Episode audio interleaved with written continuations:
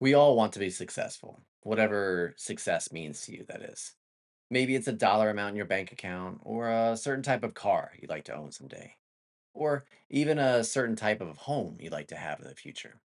Whatever your idea of, quote, making it is, we all want to win in life. Period. When you look on Instagram or any other social media platform for that matter, you'll find person after person posting about all of their successes their amazing vacations, their beautiful home, their expensive car, their exquisite meal they're eating at XYZ expensive restaurant. The list is endless. Bottom line, everybody seems to be living a more successful and happier life than you. Human nature is to want success and to reject failure. Now, I don't know about you, but I've never once woken up in the morning telling myself that I can't wait to have terrible things happen to me that day. Nobody enjoys losing. At least, nobody I know. And here's the thing about losing, though losing always teaches us a valuable lesson. Losing teaches us what not to do. I've learned the most whenever I've made a mistake, and I'm willing to bet you did too. That's what learning is, after all. Not whether we lose the game, but how we lose and how we've changed because of it and what we take away from it that we never had before to apply to other games. Losing, then, in a curious way, is winning. Which brings me to my next point. Your rock bottom may look way different than my experience or anybody else's experience. It doesn't make your story, though, any less or more important. When it comes to talking about addiction of any kind, especially alcohol addiction, it's not okay to ask someone why they are sober or about their rock bottom moment. If you come across someone who chooses to be sober, that person is likely pretty awesome and maybe even openly discusses sobriety. But it's up to them to share their story with who they want and when they want to. The rule of thumb is to focus on actively listening, not asking them to share their intimate life details with you, but to let them open up and share their mistakes and what they've learned. So, in turn, we can learn too. And today, I want us to do just that as we become active listeners of this week's storyteller, Colin. From Fragile Moments and Not Today Media, I'm JD, and this is story number 37 of the What's Your Story podcast From Rock Bottom to Redemption.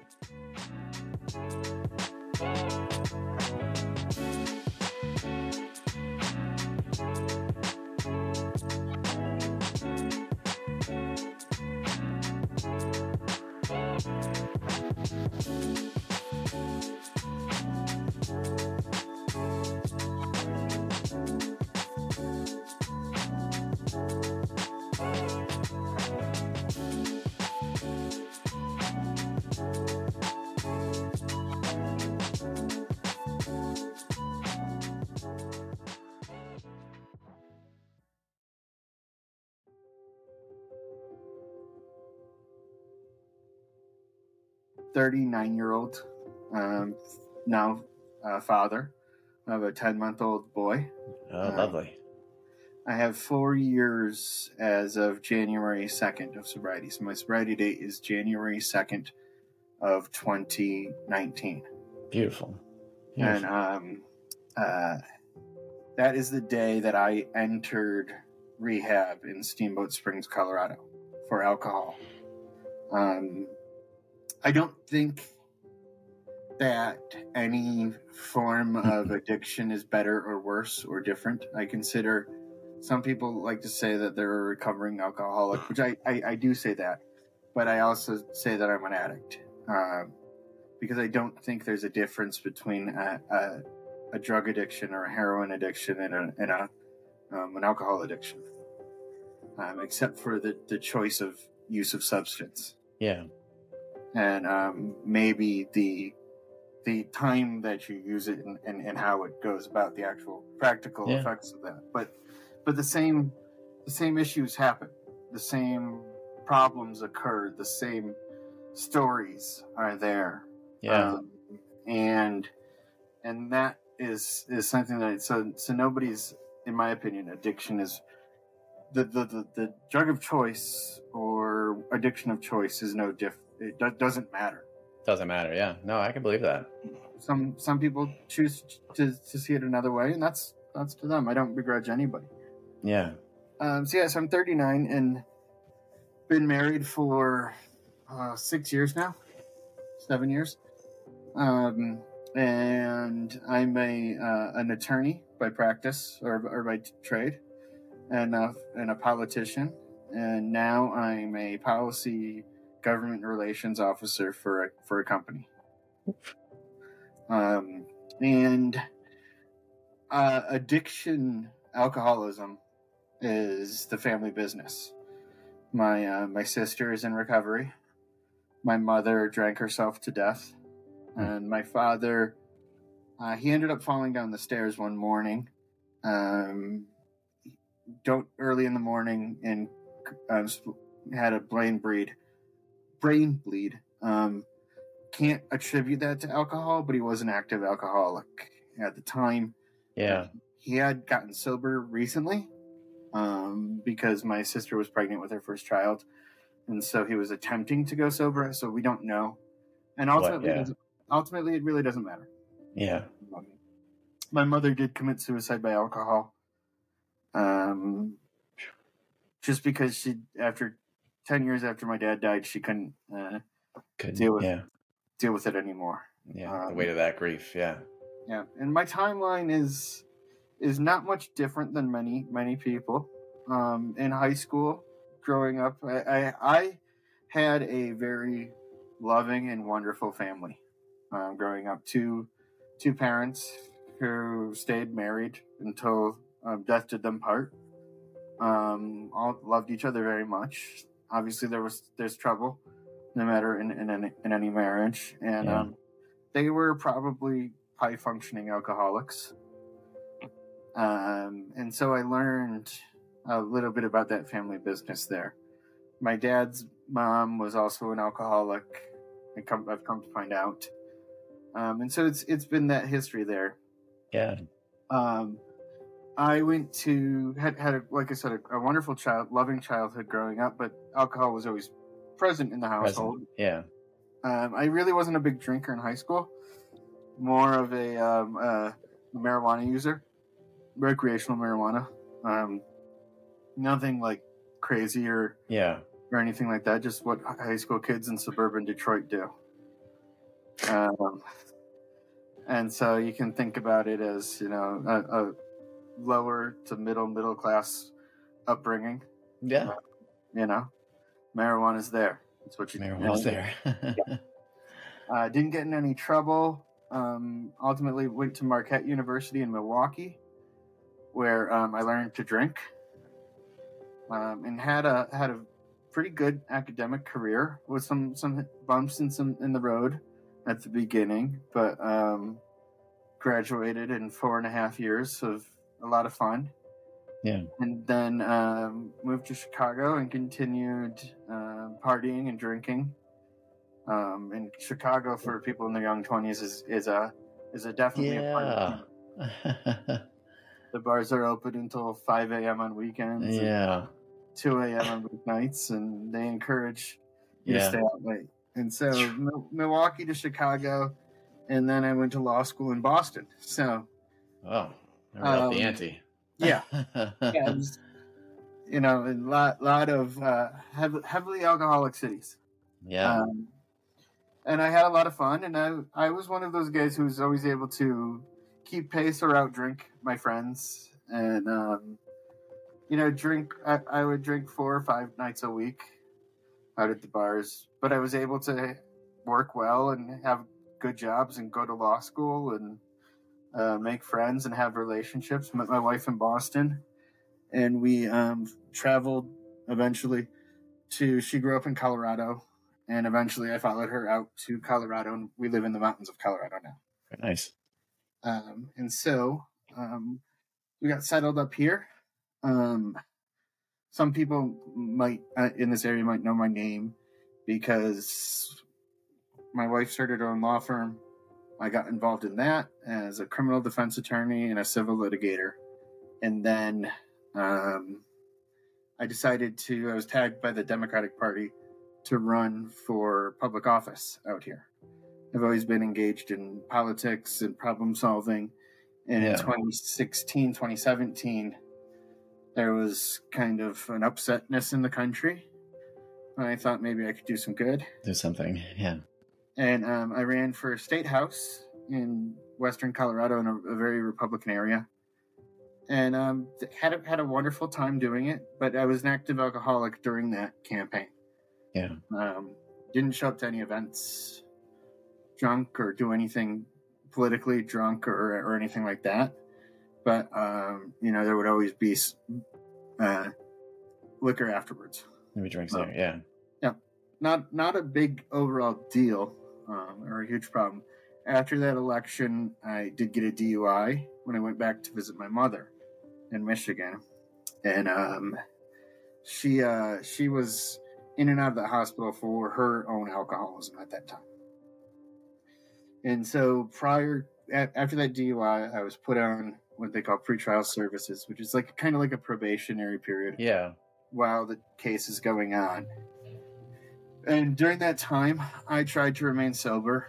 Um, and I found myself for some periods of time I was able to, some days I couldn't. Not as easy. Yeah. And uh, it just wasn't easy to do. And, and I was lying to my wife, lying to myself. And then on New Year's Day of 2019, so New Year's Eve 2018, went out to a friend's house and I didn't drink.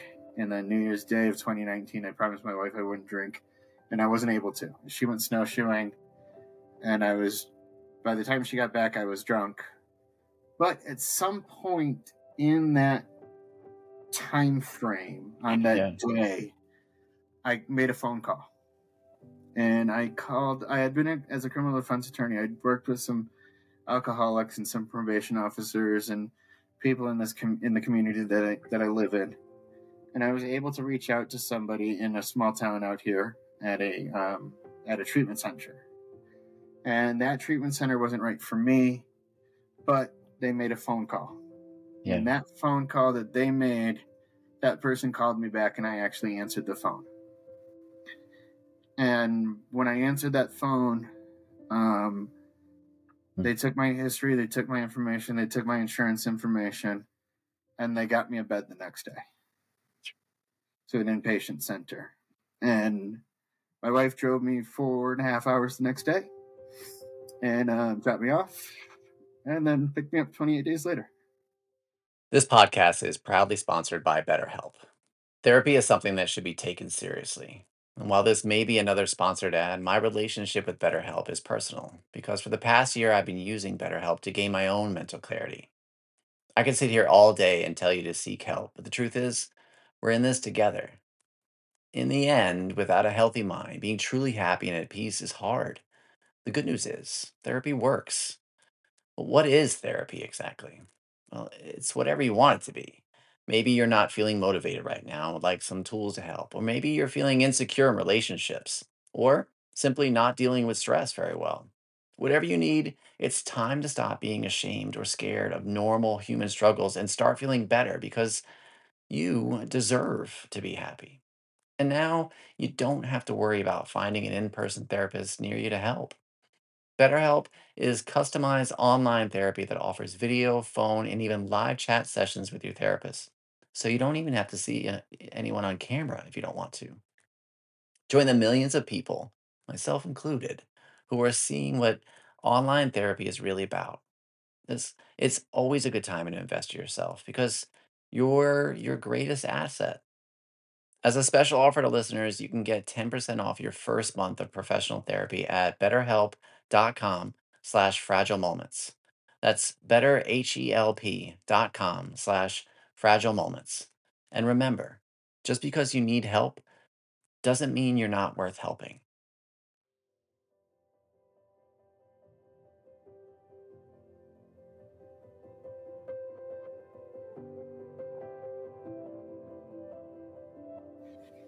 And um, it was the best experience of my life.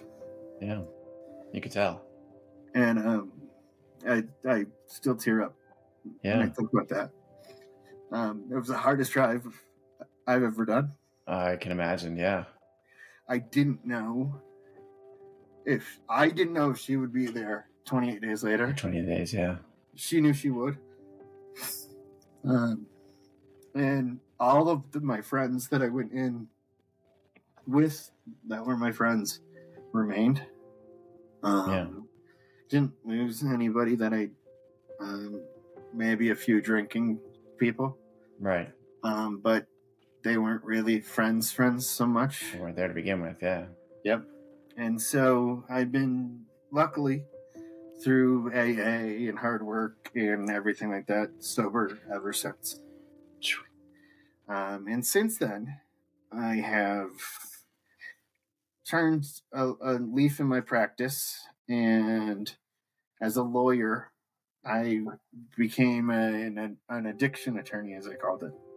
And I would only represent clients who I talked to about their addictions and Yeah. had addiction crimes, DUIs, multiple DUIs, uh, failures to appear because Because of that. Yeah. because of that, or multiple drug tests that were positive because of addiction.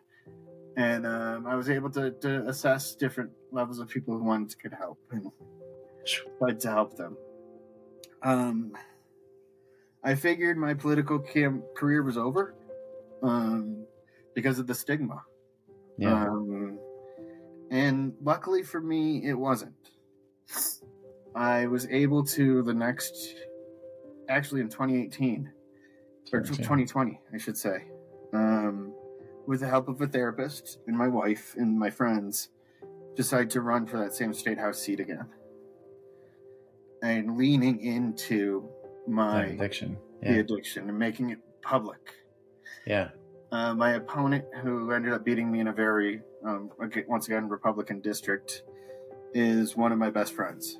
And we Wow. worked on, um, he calls them behavioral health bills. I call them mental health bills and addiction treatment bills. And we worked on, he came to me the day after the election was over and said, What do you want me to do in this realm? And I'll do it. And um, so that was great.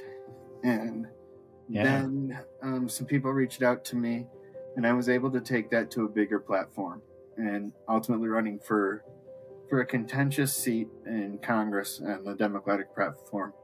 And that message got a little bit national and Yeah. some attention, and helped some people. And so I had some feedback that some people got some help because of it. So I was able to try to take my message beyond that stigma. Yeah. And that told me a little bit that, and I, I received pushback like, oh, I can't have, even from, from diehard party members would refuse to vote for me because of my past. And I said that that's fine. That's fine. Um, that, that's that's your choice. I'm I know what I'm doing, and what I'm doing is right. Yeah. And um and I had some one woman called me that after watching my ad that that I, that's entitled "This Is My Message." Um, after watching that that ad, he asked her to take him to rehab, and um, I still remain in contact with him today, and he's been sober since. True. So That's beautiful. Beautiful. So that's So- kind of my story. Uh, it's a great story, I, and I, I, I think more than anything, I love the fact that it, it it still hits you, and it just goes to show you that you know you're once you're on that path of recovery or healing or whatever you want to call it, like you're just on it, like, and that's okay that you never get off it, but it just goes to show you how how meaningful it is just hearing you tell it. Um, It is, and one thing that I've noticed over the past two years is how many television shows or have a character who is in they, they don't even mention it prominently. They say i was in re- i was in recovery. Yeah, or say the words experience And then- strength and hope. Yeah, and um, then just it- gone. but it, it it has an impact on me and i think it, yeah, it's starting to make that the more we can do that the more that's built into into um, public culture pop culture like that the better it is. The more politicians out there who show themselves as being not perfect. I mean, so many politicians have a DUI and have have addiction struggles.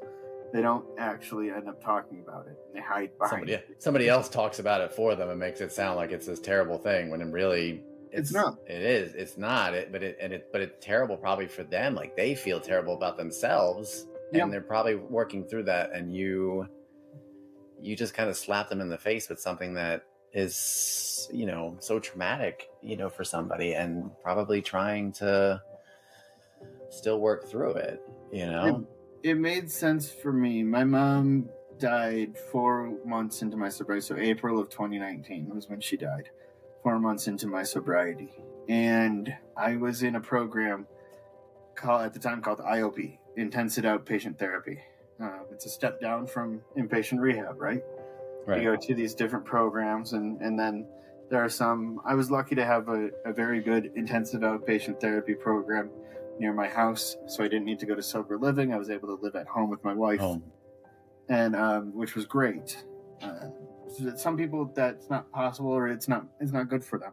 yeah Luckily, in my situation, it was. it worked Um, yeah It worked. My wife's father is also along this path, so so there's a lot of help there. yeah. Uh, but I elected to IOP at this program is three months long, and so I did a month in rehab, and I was just about to to graduate from that program, quote unquote. Um, and I asked if I could stay for another year, for another month, just in case, just, Just to see what would happen. yeah. And they said yes, but that's it because we, we can't be a crutch. sure. Yeah And I thought that was very respectful of them. Absolutely. I mean, how many people are strong enough to tell tell somebody going through something like that, you know, something that could potentially be like, well, well wait a minute, you're not going to help me, but it's not. They really are helping you, but you know, Mhm. at first, you know, hearing that is like, oh, wait a minute, wait a minute, you know, like I don't know how to swim just yet. I can keep myself afloat, you Yep. know. Yeah. Yeah, and and and, and I like that because I didn't want to have to, to be a crutch there or, Yeah. or have them as a crutch because that's what alcohol was, was for me. It was a crutch to allow crutch. me to, to to do what I needed to do to to handle emotions for so long. Yeah. And um, I needed sobriety to not be a crutch, but I needed it to be the tools that I that I had to stand on my own. Yeah.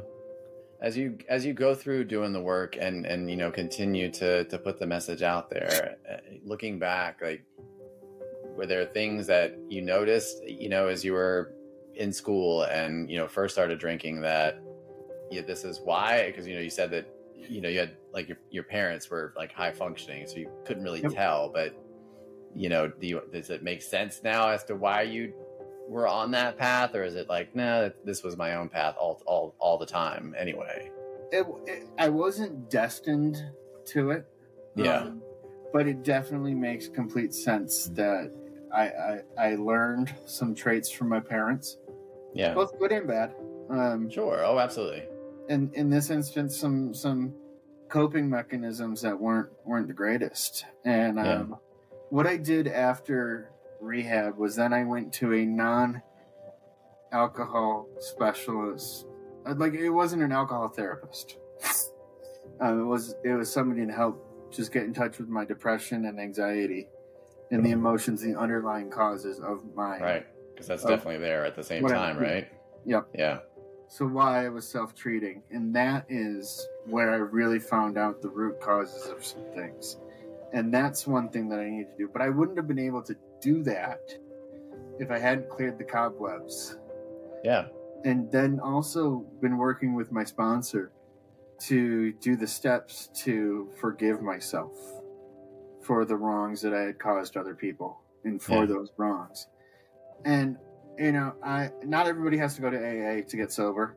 Not everybody Yeah. has to do a twelve step program. It's what I needed to do. That's what. Right.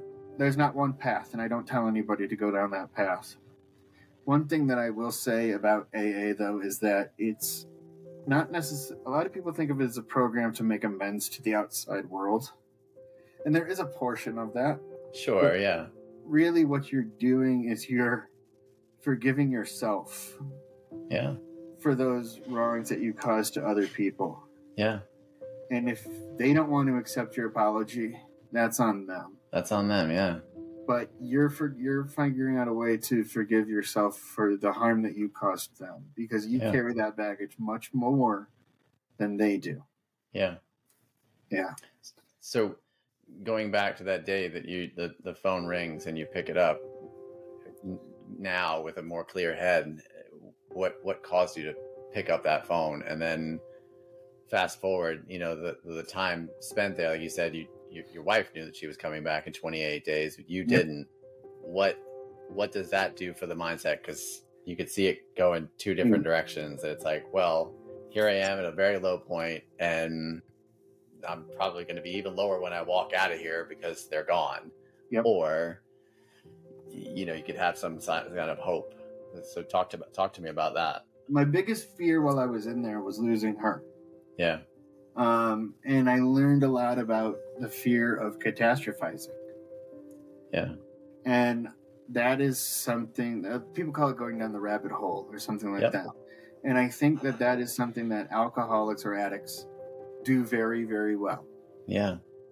Um, and live in that, in that catastrophized moment. Uh, Yeah. This will happen. Not this could happen, this will happen. And so I had a lot of good support in in that in that facility. Um, guys that I still talk to to this day, uh, four years later. Um, now, why I answered that phone call, I still to don't don't know. Still don't know. Still don't know. I still don't know what what caused me to pick up the phone that day and make that phone call. I do know the reason that I thought to make the phone call was because I told my wife I wouldn't drink and I couldn't not drink. But I don't know what was different about that time That day. that than than any other time that I told her I wasn't going to drink and couldn't not drink. Interesting. Um, and I'm lucky enough I could walk to a liquor store where I live, so Yeah. that was that that was fine. Um, didn't always do that, but you know, uh, that was fine. But the uh, the one thing I do do is every January first I call those same four people. Interesting. Um, I'm sure they're sick of me, but I doubt it. I doubt that. I'm sure they see it just the same. You know that it's it, they're at least part of because a lot of times you know, you know, our nature is to want to fix, and you know we kind of spit out just what we know, and sometimes it's helpful, and sometimes it's not. But you're probably just helping them answer that. That it's like.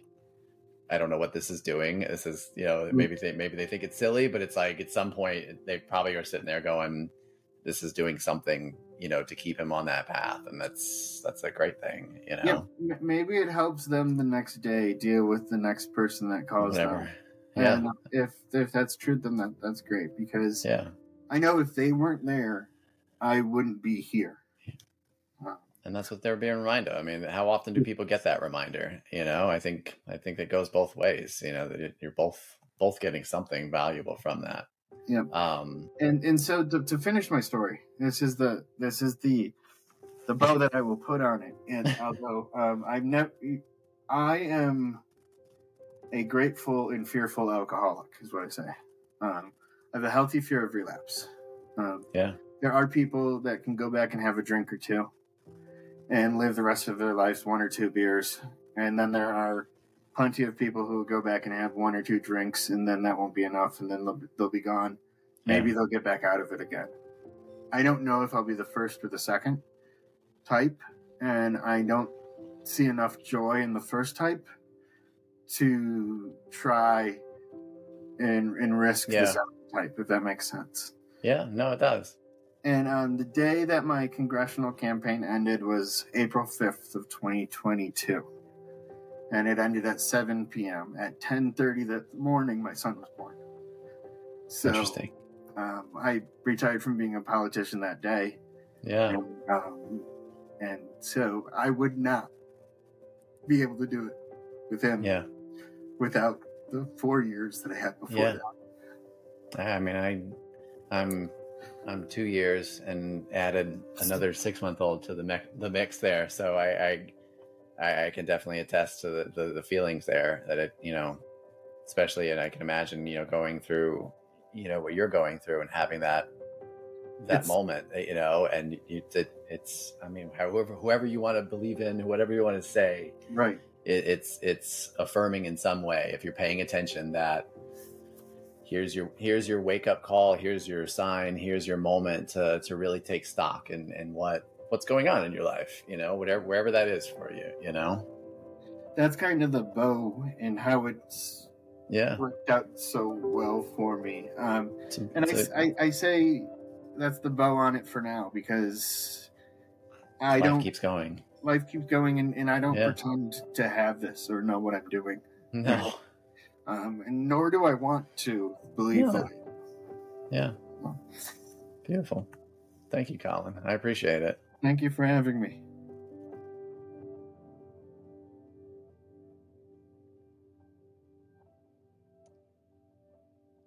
What's Your Story is produced by me, JD, with background piano music by Chad Lawson. These beautiful, inspiring, wonderful stories, they're all yours, listener. So if you've got a story you want to share, you can do so by heading to fragilemoments.org slash tell your story.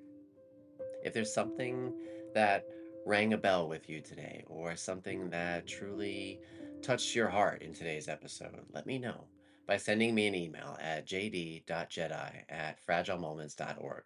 Or you can just tag the show at, at Story Sharing Pod on Twitter as well as Instagram.